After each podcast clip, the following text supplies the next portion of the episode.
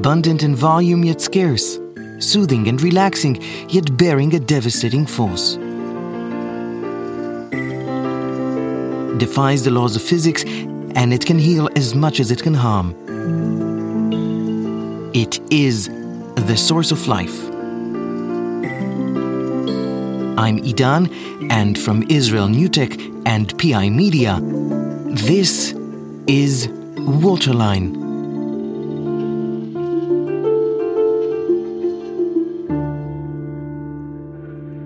Welcome back to Waterline.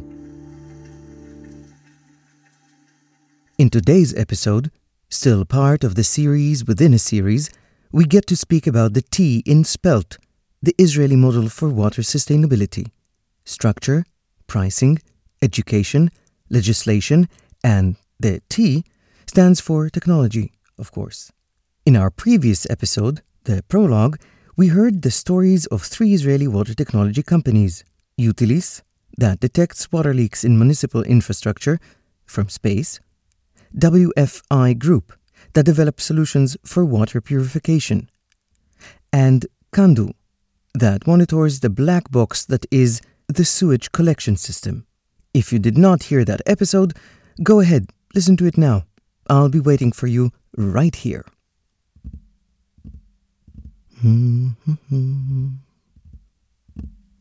Oh, good. You're back. Now, let us continue. One might see water technology as the main force, and at times the only viable force, to tackle water scarcity.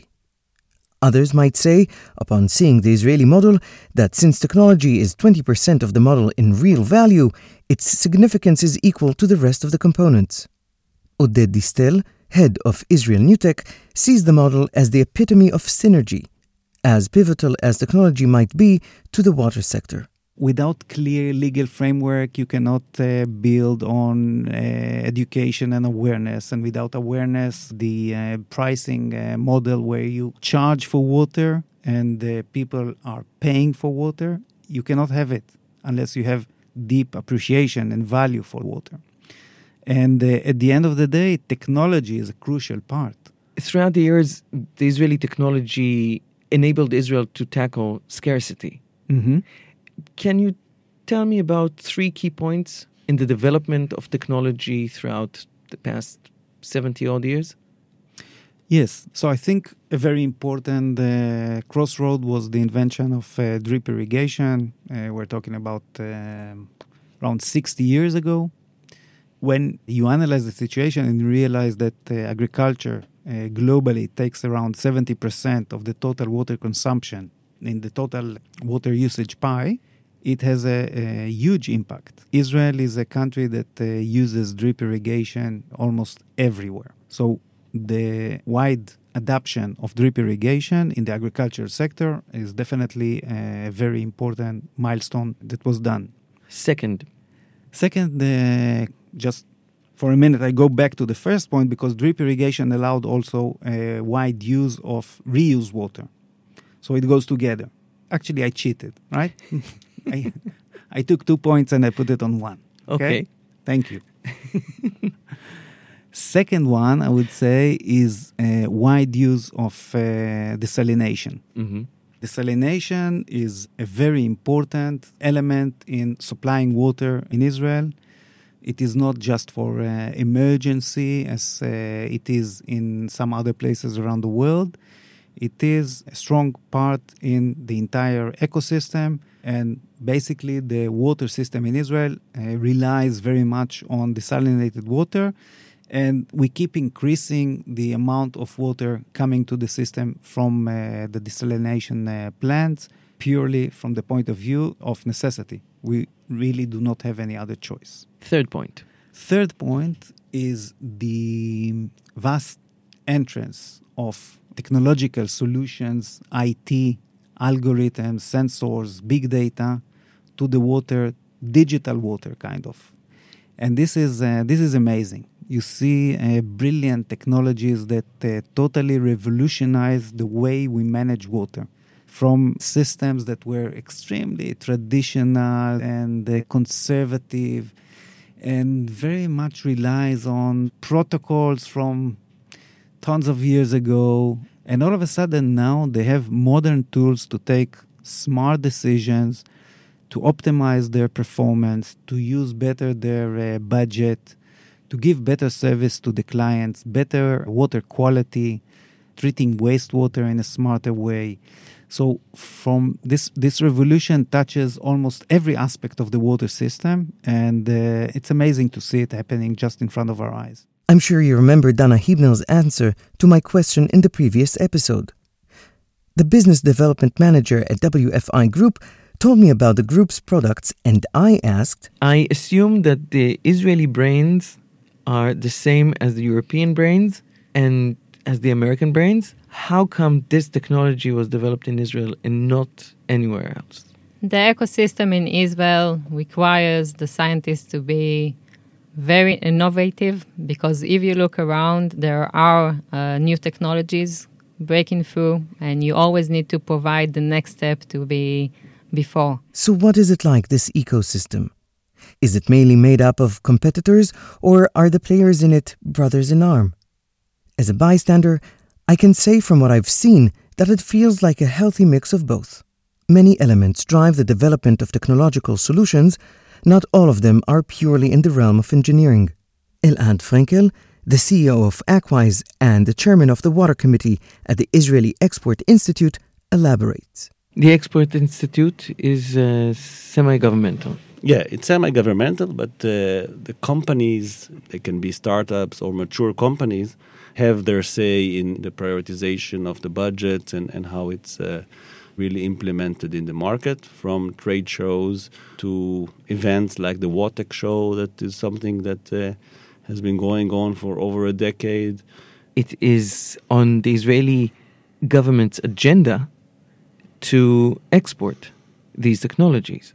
I think that part of, of, of the new tech initiative is through budgets that are going into the Export Institute for these purposes of focusing the Israeli water technology companies, small or, or large, and helping them go to foreign markets.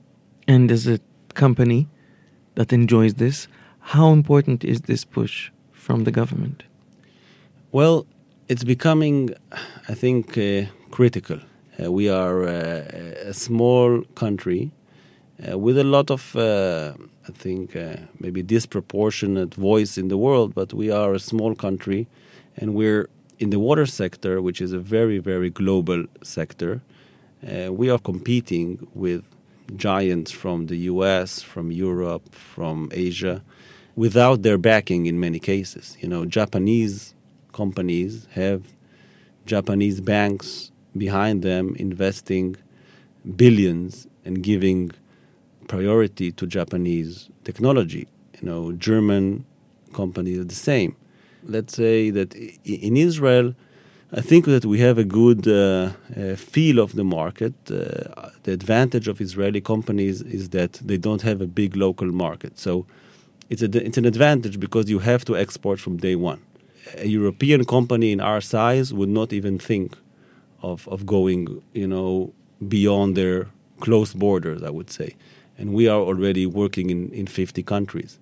It's like with the water scarcity and, and, and making a water industry out of it, we took this disadvantage, uh, I think, not only in the water sector, in general in the high-tech sector, uh, and, and made it an advantage. If we analyze the government effect, I think it's quite dramatic, not in the dollars, uh, because the the support in dollars is, is not... dramatic, I would say, but in the fact that, yes, we are using, and, and AQWISE specifically, but I'm aware of a lot of other companies, we are using the Israeli water brand that is very strong. We are using the, you know, the commercial attaché network. We are using this leverage, in many cases, better than other countries because of, of the small community effect here that we have in Israel. But let's say this is, in most cases, instead of a lot of uh, financial support.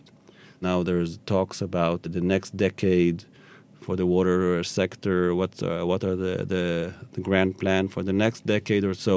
And the focus is in how to best utilize the limited resources that we have in order to triple probably the export in, in water uh, in the next decade. Now, this is a, an ambitious target, but it's achievable because we are still a fraction of, of the world market. The world market is now over five hundred billion dollars in the water sector. I think that the Israeli water export is, is, is around ten billion dollars. So we have a lot to work with.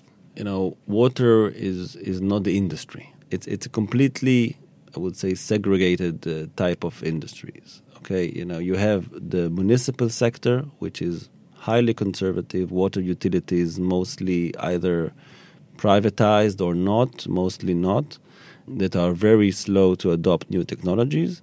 And in this case, usually technology is not winning, but it takes more time, but eventually it will have to win. Why? Okay. All this market of wastewater treatment is driven by regulation.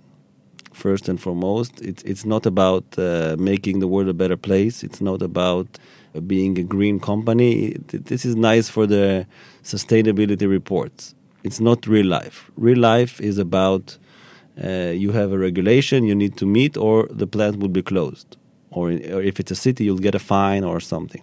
So that's how the market works. Now, regulation is quite strong globally.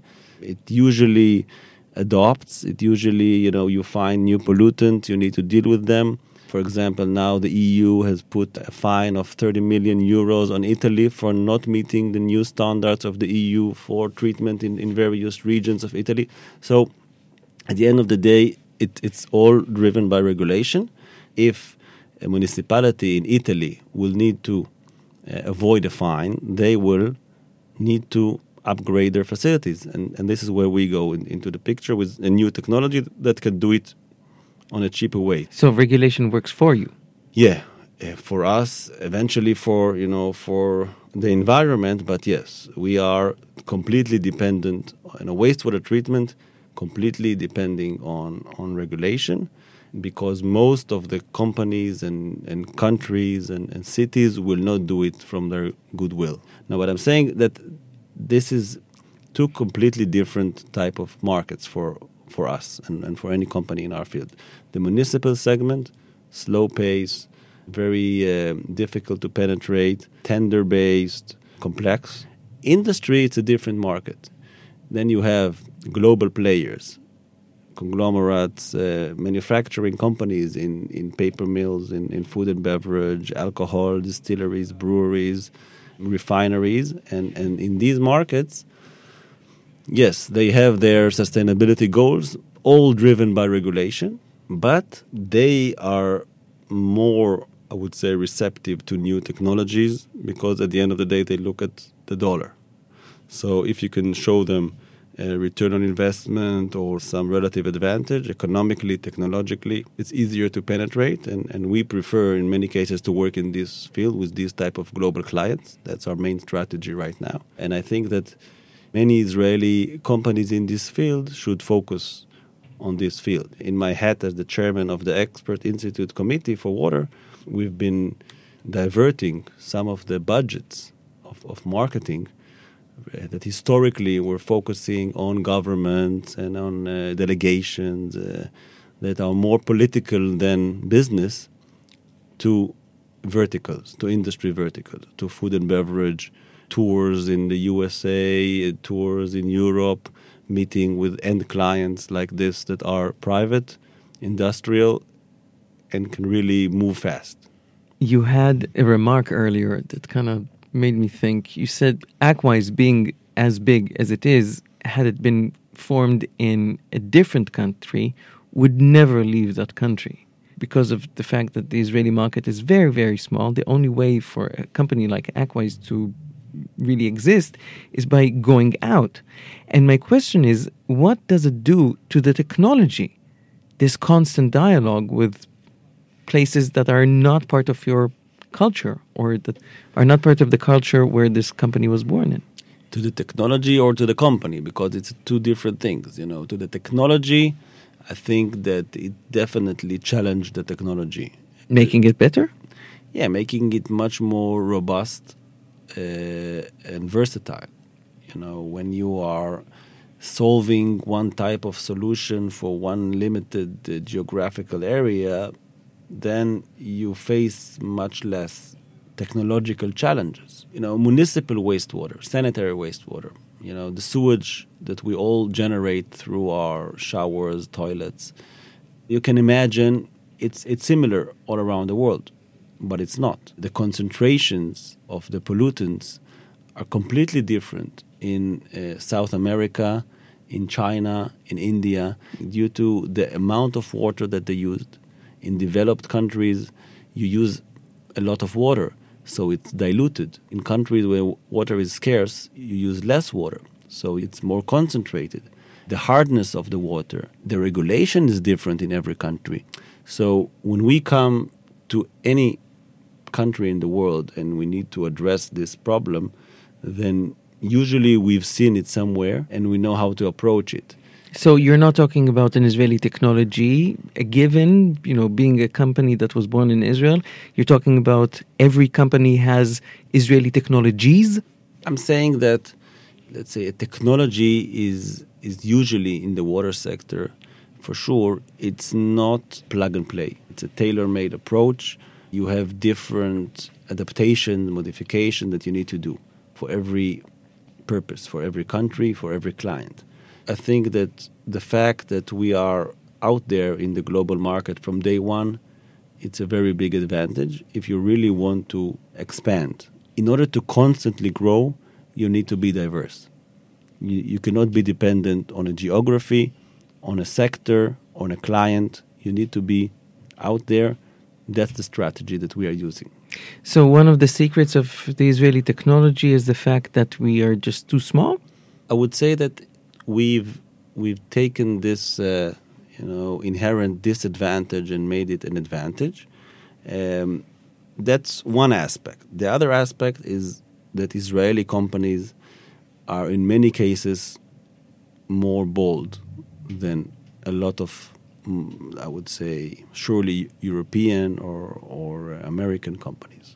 Out of necessity? Uh, I think out of culture also. I've heard it a lot from our clients and partners. You know, they feel that in many cases, we are not afraid to make mistakes. Okay, obviously, if you make too much mistakes, you you have a problem. But take Asian cultures. A mistake is is is dramatic in in Korea, in China, in, in many places. In Israel, okay, you know, especially in the last two decades with the startup industry. You know, many people can open a company, they can close it after a few years, they lost a few millions, but they did their best. It's it's it's it's a common story here in Israel. So you're saying make mis- don't be reckless, but you should make mistakes. Yeah, yeah. You have to take some uh, risks in order to grow. Let's say that the the force that protects us in the water industry is that w- that we don't have the levels of financing of other industries. So it forces you not to be reckless, to be very, very cautious in every move you do. Um, but you have to take risks in order to start and getting, you know, the first client, the first, uh, you know, larger installation. Y- you have to be aggressive. Going back to my point, I think that uh, the fact that we are forced to work abroad from a very early stage also impacts the company structure. An Israeli company working abroad has to be quite quickly, financially, legally, operationally, able to control offices in different locations. Reality hits hard and drives all players to the extremes, excel or cease to exist. Sounds harsh, but I guess Israelis value a good challenge. After the break, we will go back to the representatives of Utilis, W F I Group, and Kandu to hear from them more about the Israeli water technology ecosystem.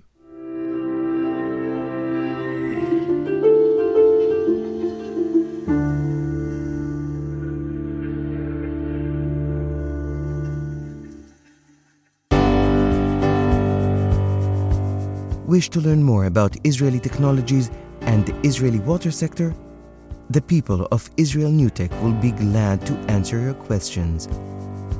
Log on to israel newtech dot com. And don't forget to follow Waterline on Facebook to get updates and give us your feedback. You can also follow me on Twitter at idan c seventy-nine. And now, back to the episode.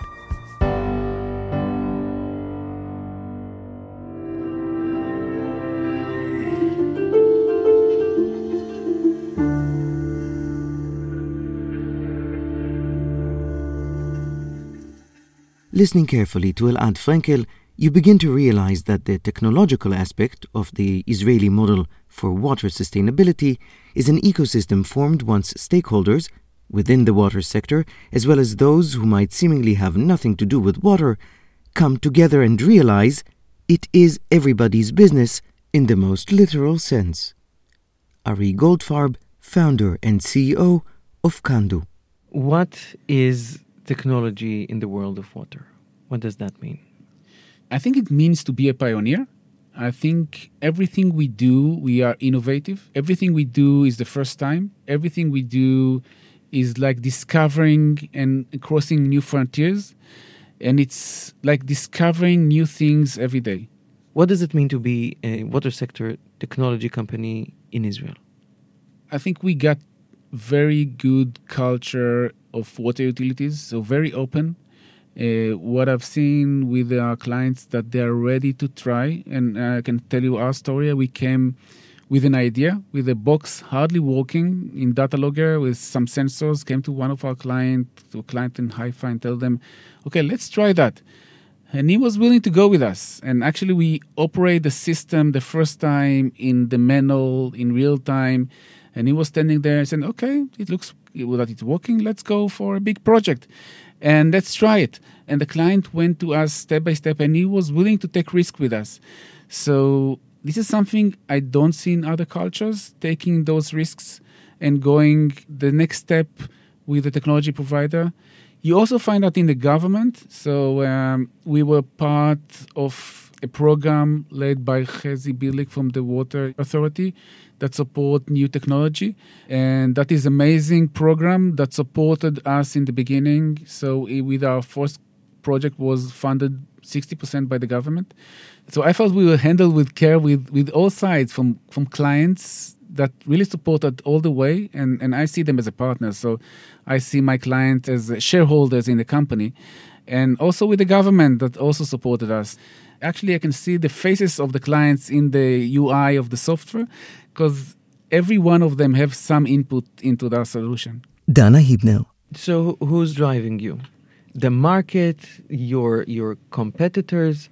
Can you call the people in the Israeli wastewater treatment ecosystem competitors? There are competitors and there are combinations, but I think if I need to better define what is driving the, the company is mainly the market outside. The market is vast. There's a lot of need for new technologies which are proven and can show uh, repetitivity. And today we're driven by the market needs, mainly uh, seeing where there's we have a good process and we can match it uh, to the need in the market. If I need to map some of these uh, challenges, perchlorate contamination in groundwater, chromium contamination in groundwater, definitely agriculture, wastewater. These are markets that you might say, okay, these are niche markets, but at the end of the day, they provide enough bread and butter for a lot of companies, not only us. So it's definitely vast enough for an is- Israeli company located here. So today, the Israeli market in the wastewater and water field are very open. I can say that there's definitely several groups in the market that we openly approach one of each other. Once I don't have a solution, I can provide uh, the name of my colleague and vice versa. With that being said, I do find situations where the other Israeli companies have technologies that are good for a specific sector, but not for the other. And this is where we can complement one of each other. See, as I said before, a healthy mix of both competitors as well as brothers in arm. Every engineer who develops water technologies has several informal groups to which he or she loosely belongs to: engineers, water sector personnel, scientists, and so forth. You might think that these circles will overlap. Sadly, that is not always the case. Eli Peretz, the C E O of Utilis, answers a question I had for quite some time now. Humanity already deals with other liquids on a massive global scale, and yet... I've spent time on panels where I heard two very interesting comments, which I think those are true for all over the world. The first one is a question that people ask: how come water utilities do not adapt methods and technologies used for oil and gas in the water business? And uh, I think that I found the answer. The answer is very simple. Uh, the price of water is not the price of oil and gas. That's why nobody cares. I, I, I think it's an extreme. It's not nobody cares, but but the, the economy dictates behavior. And the second thing which I actually heard from water utilities, water utilities business cycle is fifteen, twenty, twenty-five years, something, sometimes even one hundred years. The adoption of technologies is extremely slow. And they are thinking in terms of decades. Now, technology, especially startups, which are based on V C money that needs to grow very quickly and show results very quickly, mm-hmm. doesn't live well in this environment. Mm-hmm. In fact, if water utilities will not change their behavior, there will be no innovation, because we, the technology companies, cannot wait for them. They are piloting forever. That's the holy grail. All they do is piloting technology. They never adapt it, or they adapt it very slowly.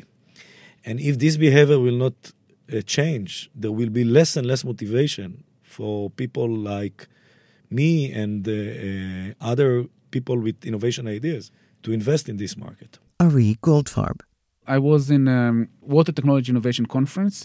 It was with the U S and the Israeli uh, utilities, and the U S utilities spoke about how much important it is to use innovation. And then one of the Israeli utilities just raised and said, maybe it's important to use innovation, maybe it's not, but the only way is just to do it. Why are we speaking about it? Let's do it. I'm doing that. Let's do it. So I think there is a huge culture gap between us and the rest of the world. We are willing to take risk. We are willing to do things, while others will check them very carefully before doing that. And that, I think, this is our role here. So we ha- we, we we will the one that develop things. We will the one that be crossing new frontiers. Oh, and there's that. The famous, some might say infamous, Israeli brashness, chutzpah, that is, at times, just another tool in the toolbox. Elad Frenkel. At the end of the day, I think that Israeli technology would not be considered as very successful if it was just a high-risk approach. It has to work at the end of the day. Israelis will do whatever they can to find an eighty percent solution in twenty percent of the time, and then will go to the next solution in every sector. I think it's across a lot of verticals, not only in water. The Israeli strength is to find the Uh, maybe not optimal solution, but good enough solution, but do it quickly and do it effectively. And then in many cases, when we partner with companies from different parts of the world, we can reach the one hundred percent. If you say what's the relative advantage of Israeli technology, is to first innovate, find the solution to the problem, and then reach this stage of getting very close to the optimal solution, the most effective way. When we try to go to the one hundred percent, to engineer it to perfection, there are better, I think, countries and companies to do it. And then, if you're smart enough, you're partnering with them. And it seems that this dialogue is as crucial to the creation of new technologies as any other development in engineering or science. In the past two years, Utilis held an annual innovation summit to enable this dialogue. During our Innovation Summit, uh, we brought together customers, business partners and technology partners and some industry players for three days. We managed to create a wide understanding within very large group of people of what we are doing and what is the effect of uh, our technology. And now they are speaking on our behalf uh, through their mouths. Uh, how do you know that you are successful? You know when people are expressing your ideas as their own. Which uh, at that point you give up the copyrights away and you say, yes, it worked. The second thing I've learned is that by putting together such an event, the conversation between people creates a lot of good insights that wouldn't happen otherwise. And uh, in that regard, it can only happen when an Israeli company brings together people from China, Europe, and the U S into a location, doesn't matter where, in that case it was in the U S. And what people are telling us is that usually they interact with their own people in their own events. So Europeans are going to European events, and Americans are going to American events, and so on. And what they have learned with each other, from each other, totally unrelated to Utilis, just from, from talking to each other about their problems, about their life. Uh, they they didn't learn uh, by going to five conferences in their locations. So this is the power of Israeli innovation and what we can do together. We know how to bring together people from all over the world. The, the idea is behind our technology, but then many other things are being created. Brainstorming, networking, and doing business are important. But when it comes to technology in the world of water, we are talking first and foremost about pressing issues, which makes these cross-cultural meetings vital. Dana Hibnell. If you look at developing countries or Western countries, all aspects of water need to be taken care of. And because of that, you need to take a step forward and see what is the best uh, solution for each situation. And you'll never get to a situation that there's no technology involved.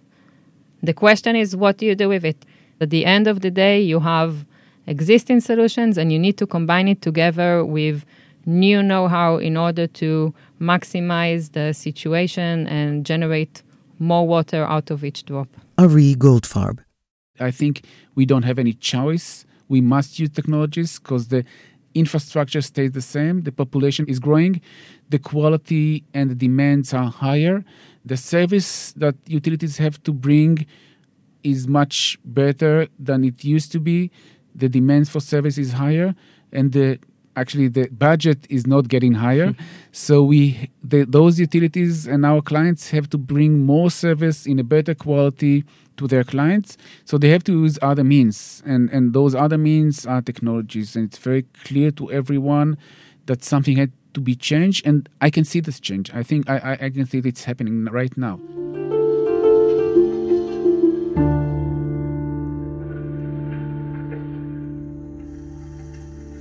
When I set out to explore the technological aspect of the Israeli model, I didn't think it is going to be such an elusive topic. And if you listened thus far, I think you understand what I mean. As we can now see, Israeli water technology is not just an outcome of smarter engineering or better science. Aspects such as governmental support, the clout of the Israeli water brand, the existence of full-scale beta sites, the local market's small size, the same market's understanding that survival spells improve or be imperiled, are driving forces which in turn creates this unique ecosystem. Many facets, one bottom line. The T of the SPELT model is shaped by seemingly unrelated aspects as much as it is based on scientific disciplines. Elad Frenkel. So what makes Israeli technology tick? It's not one thing. It's the ability to innovate depends not only on the basic elements that we have here in Israel. We have a very strong academic background here. The Technion and some other uh, reputable uh, universities, uh, plus in the nineties, you know, the immigration from Russia that uh, was very important in the first wave of, of, of high tech and also in the water sector. You have access to financing. Again, in the water, maybe it's not dramatic, but it, it's still important. It, it, it might be more difficult to to obtain financing, but still financing is critical in any field, also in the water sector. You have the government uh, positive approach like the Newtech uh, plan, and you have the people. I, I don't think that you can say that Israel is the best in one of these elements, but the combination is quite optimized. You can have better universities, better resources, but people that are very afraid to innovate and to found companies. In the other hand, you can have very good people, even very good engineers, but no access to financing. Plus, what's critical in Israel is the water brand. And it's not only a brand, it's also experience, real-life experience, that, that we've turned in the last seventy years a desert into a country with, I would say, hardly any real water issues. I'm being very cautious because we still need to treat our resources very, very cautiously. But at the end of the day, Israel is a small case study. Eight million people in a water-scarce region. But this combination of factors is what creates quite a unique environment for water. You cannot find any other country that has this combination, a vision to create a water-independent country, a lot of innovation in water technologies, and practice, implementing it in a small scale of Israel, but in, in real life.